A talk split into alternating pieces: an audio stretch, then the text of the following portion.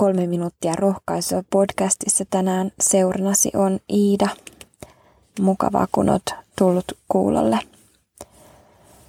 Myös tänäänkin Jumala tahtoo sinua rohkaista. Ja nyt erityisesti Johanneksen evankeliumin luvun 17 jakeen 21 sanoilla.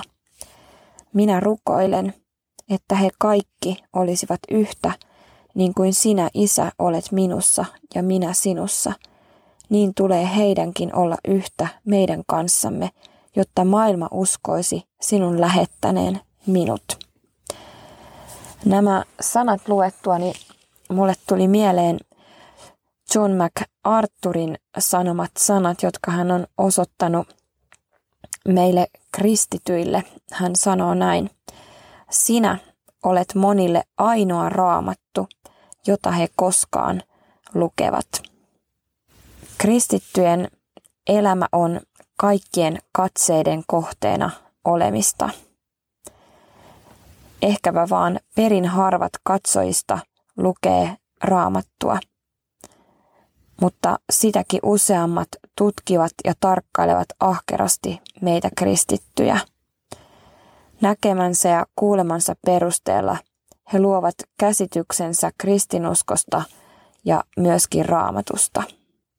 Kysymys kuuluukin, että oletko, olemmeko me tietämättämme trapetsitaiteilijoita? Nimittäin sirkuksessa yleisö katselee henkeään pidätellen, miten trapetsitaiteilija tekee korkeuksissa uhkarohkeita temppuja. Jos joku näyttää melkein putoavan, niin katsojat nialasee jännityksestä. Joskus myös joku putoakin. Ja kuitenkin turvaverkon ansiosta tämä trapetsitaiteilija säilyy kuitenkin hengissä ja kiipee vikkelästi takaisin jatkamaan ohjelmanumeroaan. Kristittynä me ollaan niin kuin trapetsitaiteilijat. Koko maailman pitäisi voida katsella meitä ja sanoa, katsokaa miten he elää ja kuinka he rakastaa toisiaan. Katsokaa miten hyvin ja rakava, rakastavasti miehet kohtelee vaimojaan ja vaimot kasvattaa pienokaisiaan. Katsokaa, miten he on opiskeluissa ja työssään tunnollisia ja iloisia ja aina valmiita auttamaan. Kristityn elämä on kaikkien katseiden kohteena olemista. John MacArthurin sanoja vielä uudestaan lainatakseni.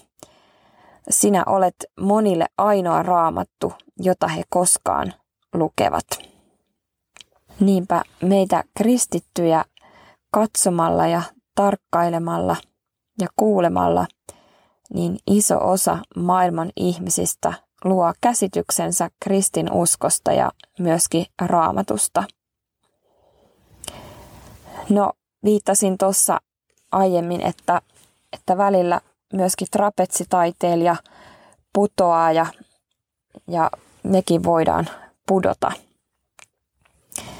Mutta turvaverkko on aina valmiina.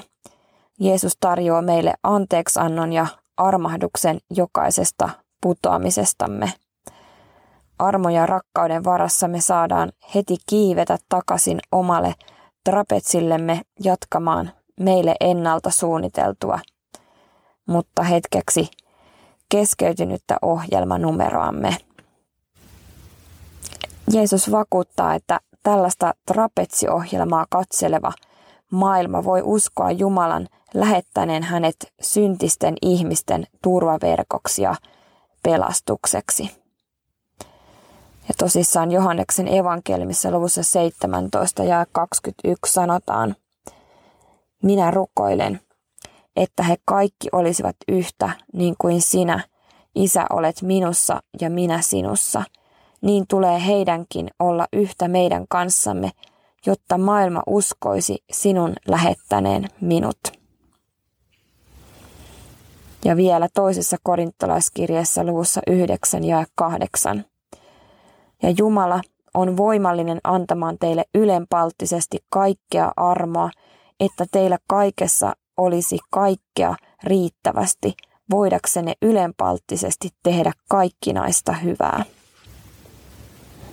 Rukoillaan.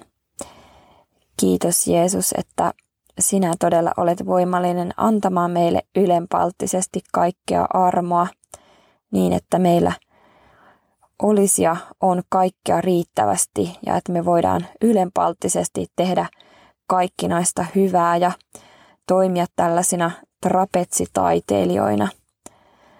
Anna, että meidän elämäämme seuraamalla voi oppia tuntemaan Jeesuksen.